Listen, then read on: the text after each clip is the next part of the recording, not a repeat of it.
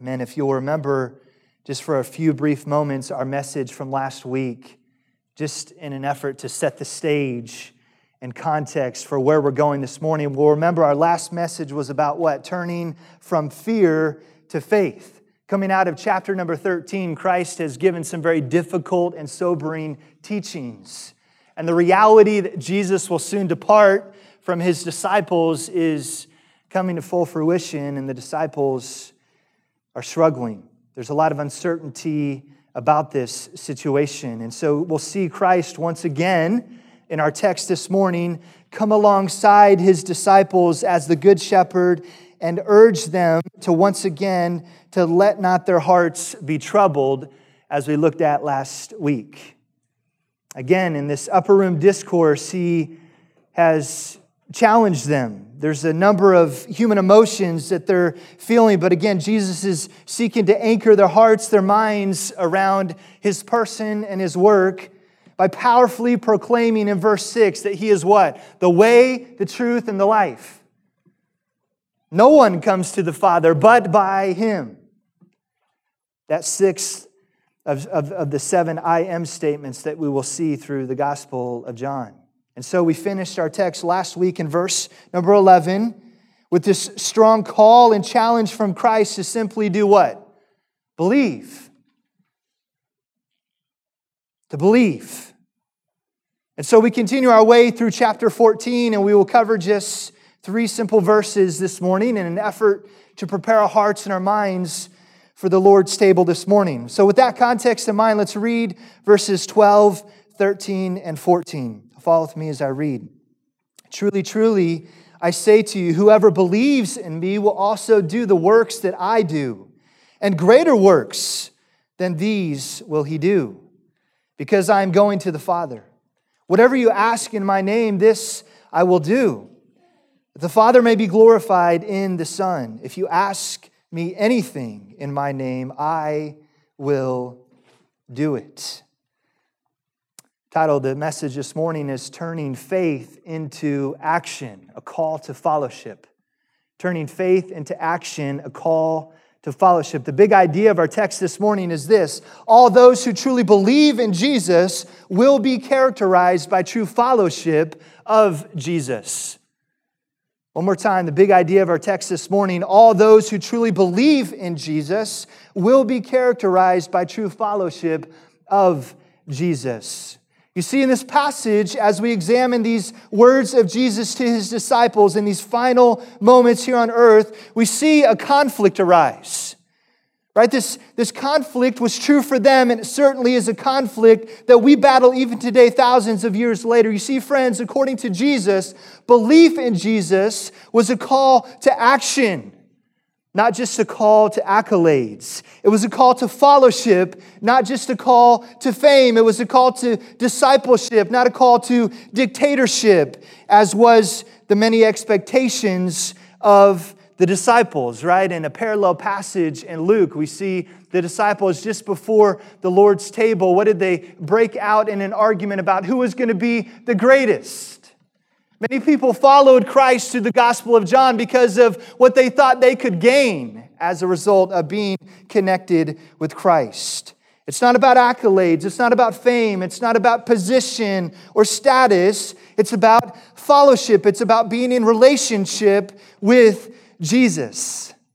So I believe the definition of fellowship that we will see Christ communicate stands in stark contrast to this American or Western version of Christianity that we see today in our midst. You see, Christ was communicating to them once again the sobering reality that his departure was imminent, and he was seeking to anchor them around some core truths in the wake of this separation. Again, do you feel the tension? I want us to build upon the text as we work our way through chapter number 14. The wrestling with this idea again that Christ will be separating from them soon. And again, where he is proclaimed in verse or chapter 13 that where he's going they cannot come, but he is the way. They know the way. They know the way to the Father because they know Christ was our idea last week. So this morning we're just going to look at two simple key evidences of true fellowship in our text this morning. And remember this big idea all those who truly believe in Jesus will be characterized by true fellowship of Jesus. So here we have in verse number 12 Christ proclaims, Truly, truly, I say to you, whoever believes in me will also do the works that I do. The first point this morning that we'll look at is this a true follower of Christ will do the works of Jesus. A true follower of Christ will do the works of who? Of Jesus. We have in verse 12 what we call this double amen statement of Jesus. We see this often in the Gospels, right? We'll see this phrase, verily, verily, translation may see. ESV says, truly, truly. The NIV even says, or other translations, I tell you the truth. This is Christ trying to raise the awareness around what he's about to teach and what will come after this statement. He's gathering their attention. He's saying, hey, listen up to these words that I'm about to speak into your life.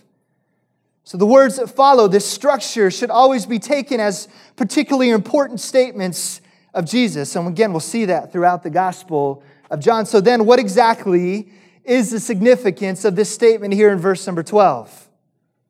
Well, to answer that, let's quickly just remember back to chapter 13 once again. Dave, Andy did such a good with that chapter. I want to point back to it a few times just to remember our context. He's spoken against some tough, sobering realities. One of you will betray me. Where I'm going, you cannot come. And Peter, despite all your loyal optimism, you're going to deny me three times. And as such, their hearts again are heavy. He's anchored them in this I, state, I am statement. He's the way, the truth, and the life. And so he continues to build them back up.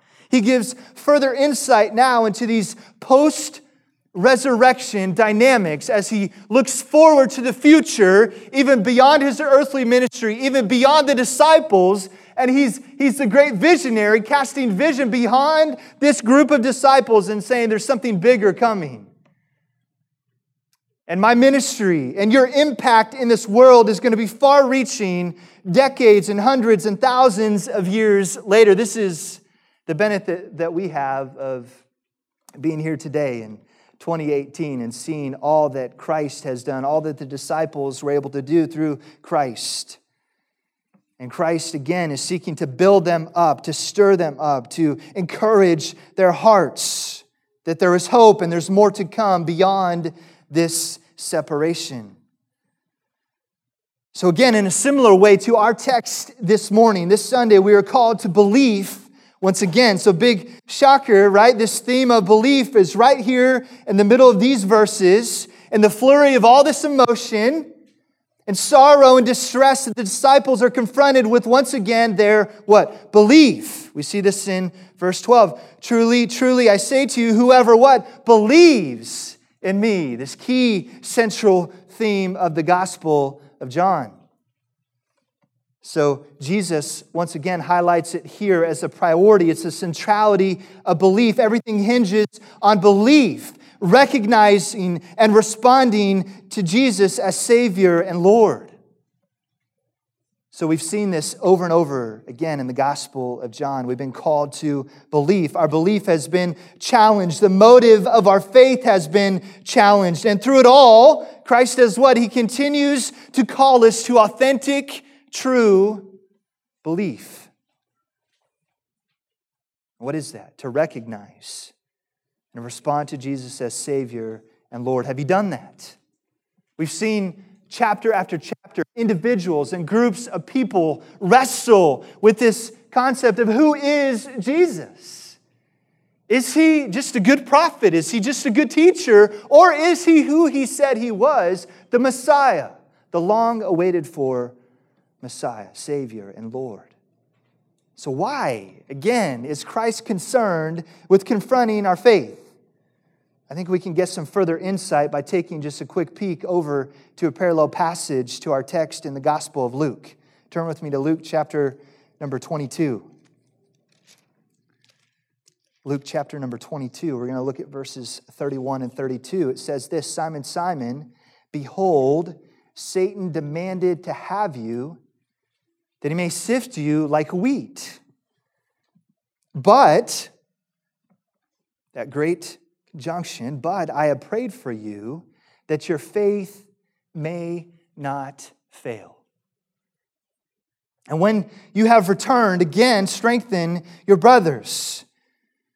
So, Christ, in this parallel passage, speaks directly to Peter, calls him by his pre Christian name, and says, Simon, Simon, wake up to this reality that Satan is alive and well. Not only does he exist, but he has an active plot against you. He's demanded to have you. Why? So that he could sift you, he could separate you out of fellowship with me. This is what Jesus is trying to warn and challenge and bring awareness to in the life of Peter. But then we have this great, again, good shepherd relational moment of Christ to Peter, and he says, But I have prayed for you, Christ says. And he prayed something very specifically. What did he pray for? He prayed for Peter's what? Faith his belief that it would not fail. It's a beautiful reality that Christ has active prayer for us, for our faith. Though although it may waver, although it may wane, although we may struggle with our faith through different situations and seasons of life, if we truly know Christ and we have recognized and responded to Him as Savior and Lord, our faith will be sustained by Christ. It cannot fail. That's a beautiful reality that no matter how deep the failure may be, and, and Peter couldn't even fathom this reality that I would deny Christ, let alone once, not only three times. So, friends, are we living in this reality that Satan wants to win the battle for their faith and ours? And so Christ reminds them of this reality. He reminds them of the importance of belief. He reminds them that their faith is not of their own. He alone initiates the grace to believe, and He alone initiates the grace to keep on believing. It is the work of Christ to sustain our faith in His person and His work. Praise the Lord. Are you thankful for that reality? That's not up to you to be good enough my faith is imperfect, but for Christ.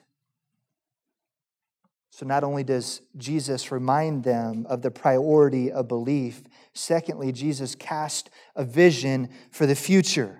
Jesus cast a vision for the future. We see in verse 12 with the use of the word whoever. Although the disciples might be overcome with uncertainty, overwhelmed with these heavy words of their Messiah, Jesus was calling them to look beyond the present circumstances, to look beyond the human emotions, and to focus on what? The future hope that they have in Christ. The future work that Christ was going to do in and through them.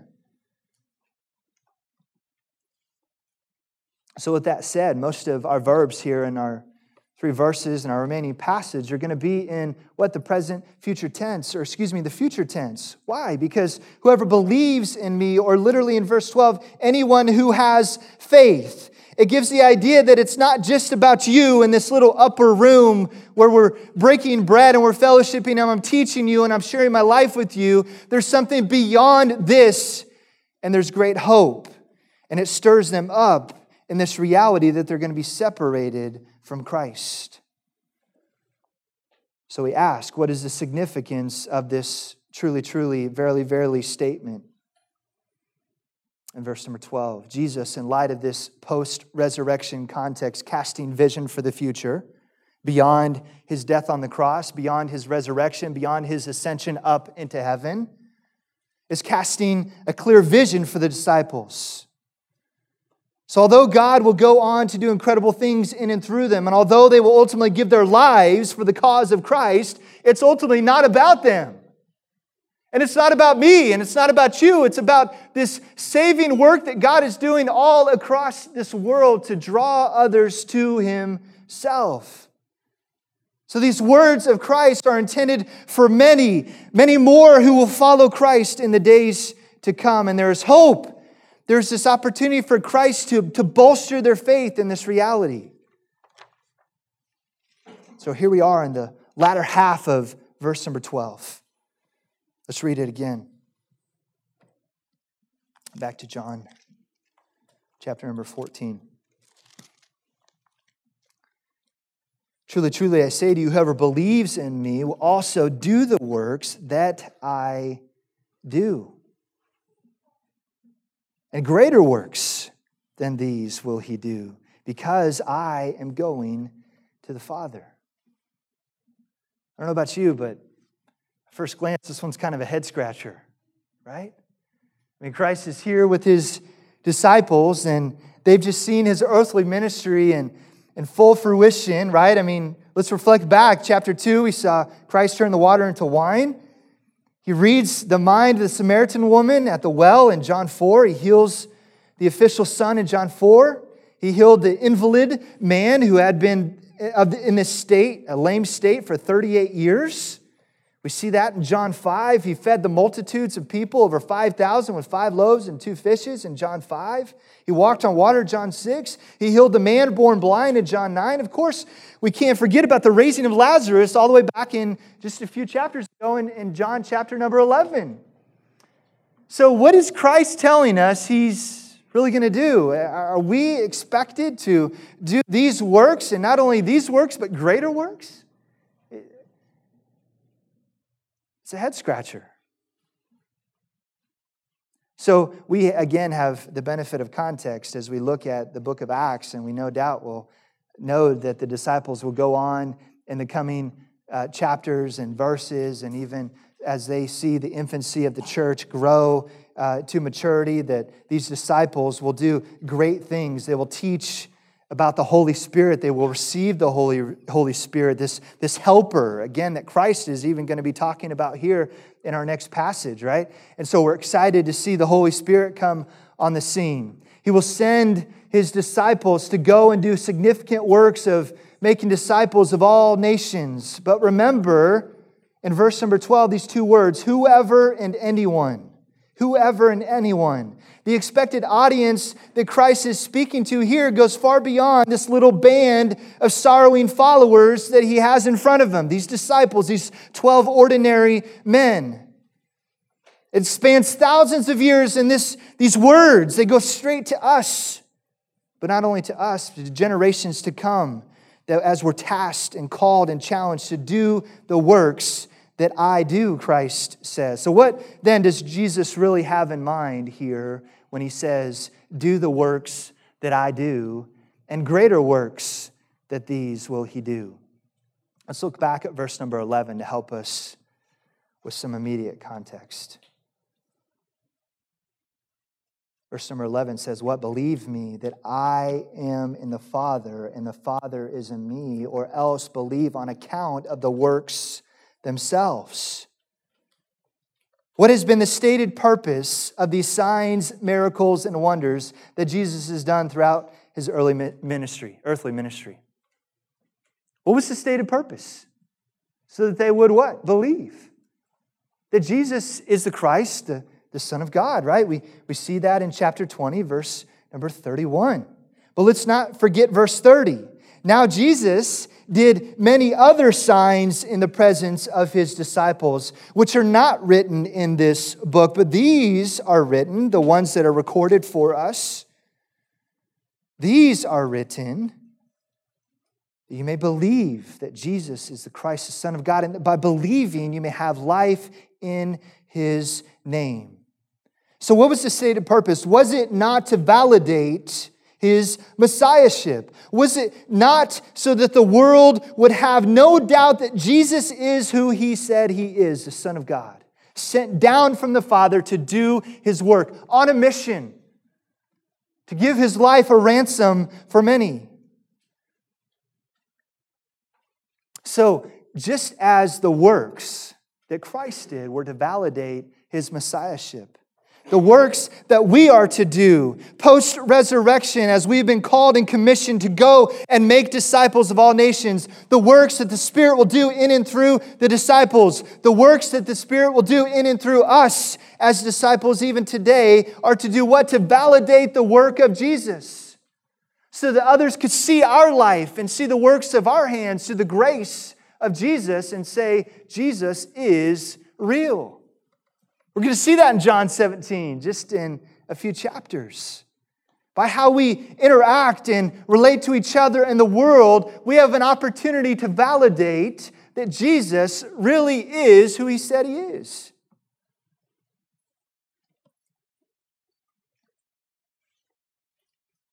So the works, these miracles, they had a purpose. They had a meaning or, or a function. What was it? So that we would believe. Verse 11, believe me, Jesus says. And if my words aren't enough, what does Jesus say? Believe the works that I've done. And so works have a powerful a vehicle to help guide our faith towards Christ as he's drawing us to himself. These works are about to climax in Christ's life. Out of all the ones that I just listed throughout the Gospel of John, there's still a greater work that is to come as he goes to the cross and as he is buried. He is going to raise again on the third day, right? We see that in 1 Corinthians 15 4, that he was buried and that he was raised again on the third day in accordance to what? The scriptures. We see all the way back in uh, John the Baptist ministry, chapter 1, verse 29 Behold, the Lamb of God who does what? Takes away the sin of the world. And we see in chapter 12, verse 32, just a couple chapters back, and then just a couple, uh, excuse me, it says this He states, When I am lifted up from the earth, I will draw all people to who? Myself. So, this is the greatest work that Christ will do. Even beyond raising Lazarus from the dead, healing the blind, healing the lame, feeding the thousands with very little. All these works combined are going to climax with Christ and his resurrection. So, his death and the resurrection that are going to come in the Gospel of John and the drawing of all people to himself, this is the beauty of the gospel. This is the works that we are going to be entrusted with as his followers, as his disciples.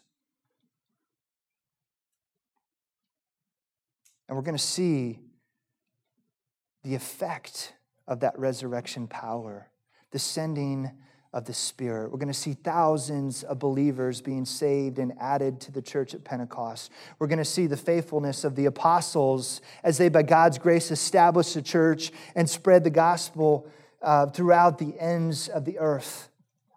So here we are.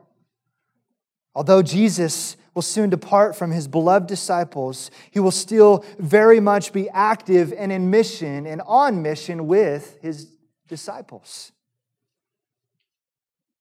Let's read our final two verses here as we get some further clarity around what this looks like for us to be on mission with Christ and the works that we will do and the greater works that we'll have the opportunity to steward in the days ahead. And greater works than these will he do because I am going to the Father. This is almost the why. This is literally the how that we have the opportunity to be entrusted with the things that Christ has done and greater things that we will do. It's because of Christ's separation from this earth that He sends the Spirit and He pours it out upon those believers that we can go out and we see this incredible spread like wildfire the gospel of Jesus Christ. So in chapter 20, verse 21, Jesus speaks to His disciples once again. He says, Peace be with you. As the Father has sent me, even so I am sending you. So, how then are these things greater? I don't know about you, but I'm going to clearly affirm that although the disciples did some incredible things as apostles through the Spirit's power, healings and such, that we will not necessarily do greater physical signs that Christ has done through the Gospel of John but rather this will be uh, pointing to the future, of the preaching of Christ and Him crucified. You say, Eric, that doesn't sound all that incredible, but think about this. For the first time in the history of mankind, we will have the opportunity by the grace of God to see souls drawn to Himself through the power of the Holy Spirit, seeing faith expressed in the finished work of Christ for the first time. Instead of anticipation, they're looking back and saying, It is finished. Christ truly was who he said he was. There is an empty tomb. And so what? Our faith is expressed in the person and work of Jesus Christ. And this is an incredible, great, and new and unique thing that we have in front of us. So the preaching of Christ and Him crucified, the proclamation of the gospel, in a sense, this will achieve far greater numbers of people than Jesus ever saw or was able to reach in his earthly ministry. And we will do this through what? The work of Jesus on the cross through the ministry of the Holy Spirit and the power of the Holy Spirit. This is a great and new and unique and wonderful work that we have the opportunity to be a part of. And so we have Ephesians 2, verse number 10 For we are his what? Workmanship, created in Christ Jesus for what? Good works, which God prepared beforehand that we should walk in them. That we should walk in them. Our second point this morning that we're going to look at a true follower of Christ will pursue the glory of God through relationship with Jesus. A true follower of Christ will pursue the glory of God through relationship with Jesus. We see this in our final two verses. Let's read verse 13 and 14. Whatever you my name, this I will do, that the Father may be glorified in the Son. If you ask me anything in my name, I will do it. We need to be careful that these verses here are not misunderstood for obvious reasons, right?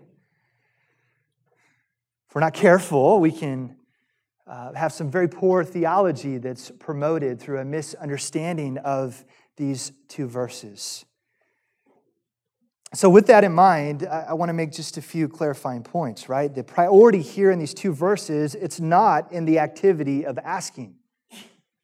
The priority here is not in the activity of asking. These verses are not concerned primarily on the one asking. This isn't Jesus, to be clear, again, perpetuating a sort of prosperity gospel, a name it and claim it, a blab it and glab it type of theology of prayer, but rather Jesus is drawing these disciples that gathered around this upper room who are struggling with understanding Jesus.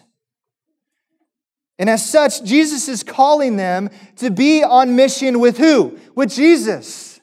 Just as he called them to believe in him, to express faith in him, to trust him, he is doing in a new way by introducing this idea of being in prayer with Jesus. And in being in prayer, you're in relationship with Jesus and you can be in, on mission with Jesus.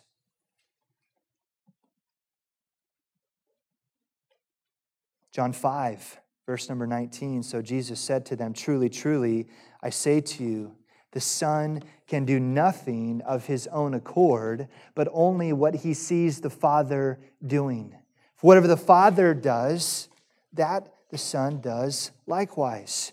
John 6, 38, for I've come down from heaven not to do my own will, but the will of him who sent me. John 14, 31, but I do as the Father commanded me, so that the world may know that I love the Father. So then, a true follower of Jesus, just as Christ was concerned about the will and the glory of the Father, a true follower of Jesus will absolutely be concerned about glorifying the Father in and through his or her life. And so when we pray, it's not about me. When I ask, it's not about me. It's about the glory of the Father. It's about His will being done in and through my life. So that's the right theology, if you will, of these two verses. So the glory of the Father becomes, I'll call it this, the filter for the whatever you ask in verse 13, and the filter for the ask anything in verse 14 the glory of the Father. If I can't ask or seek or knock or pray or petition anything from the Lord that doesn't bring him glory, it's not of the will of the Father. It becomes this filter that we can sift our desires, our thoughts, our mind, our relationship with Christ through, because ultimately that's what our lives are about. That's what our good works are about. Matthew 5 16. We do good works. Why? So that we could bring and reflect glory back to the Father. It's the goal, it's the purpose, it is our aim and pursuit, the glory of God in this world. It is what we are passionate about, is what we are consumed about. We live, we act, we pray for one purpose the glory of God in and through our life. And if that's not a gut check, I don't know what is. Friends, are you living in light of the reality that God wants glory in and through? Whether therefore I eat or drink or whatever I do, do all to the glory of God. There is no insignificant thing. There is no insignificant moment. There is no insignificant time or relationship or response or thought in my life. It all has an opportunity to be redeemed for the glory of God.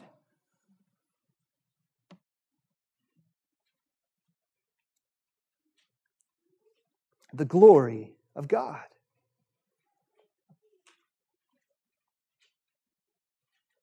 So, friends, I wonder is your life lived for His name?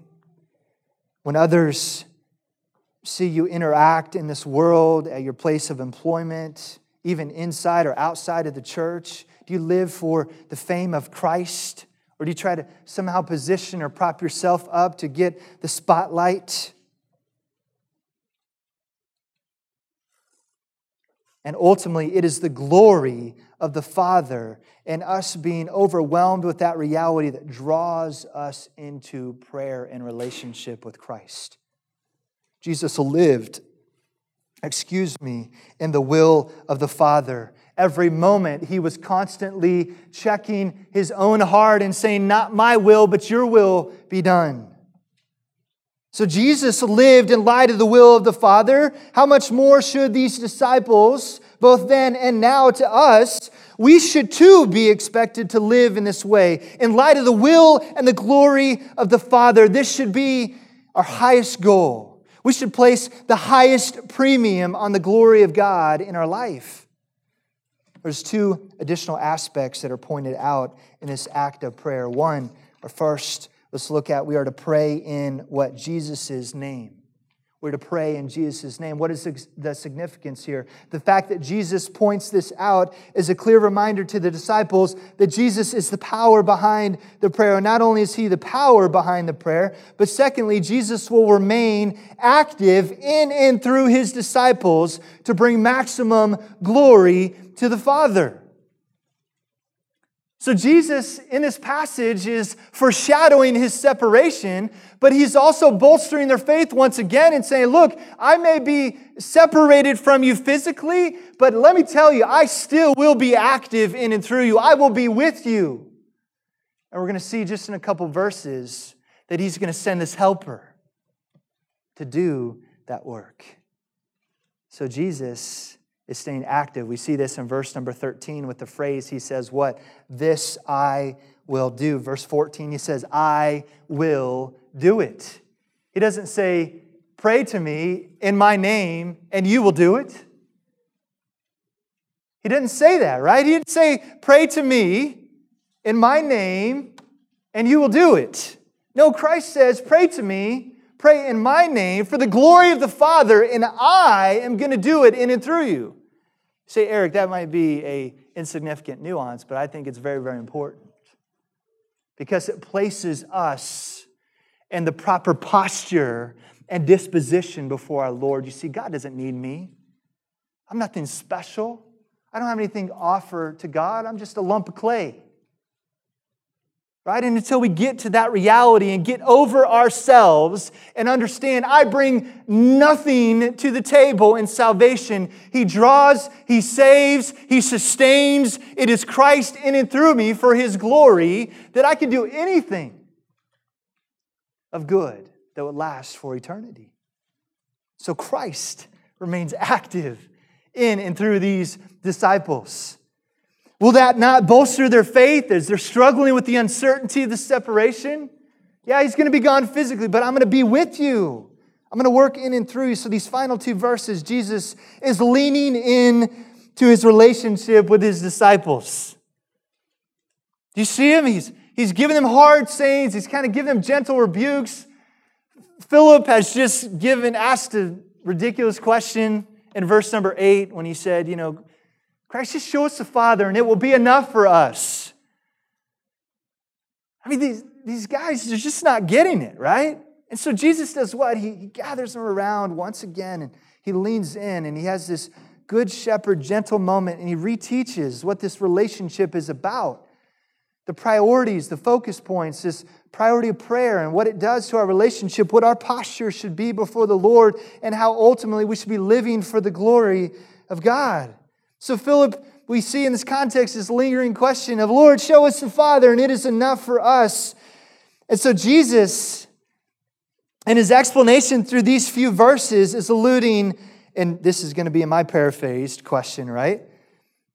He's saying back to Philip through these teaching opportunities, he's simply saying, Am I enough for you, Philip?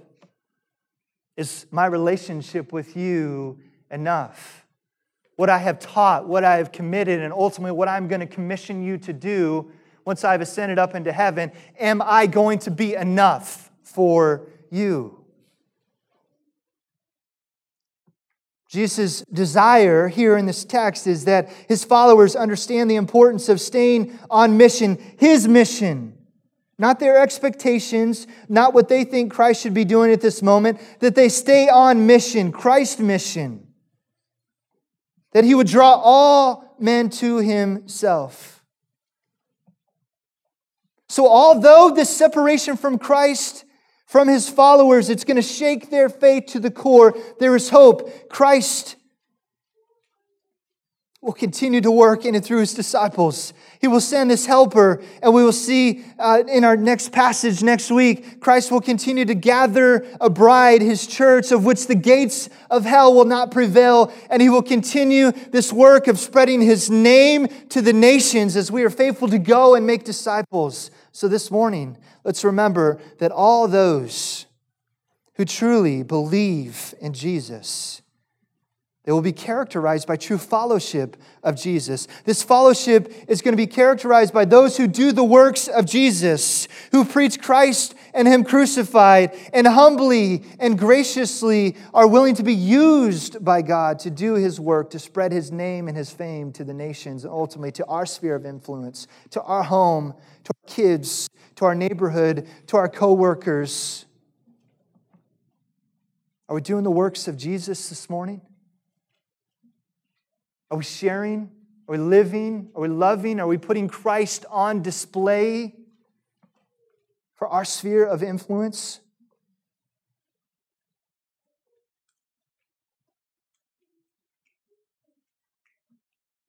So, those true followers, will be doing the works of Jesus and they will be pursuing the glory of God in their lives as humble, dependent disciples who boldly proclaim and have nothing else to proclaim but to say this Hallelujah for the cross.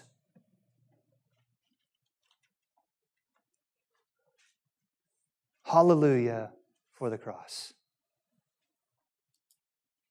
Let's bow our heads. We'll close in a word of prayer. We're going to ask Andy to come and lead us in that song. Hallelujah for the cross as we transition to our Lord's table time. Father, we thank you this morning for your word. Father, we thank you for Christ. We thank you that we can come boldly before the throne of grace because of Christ.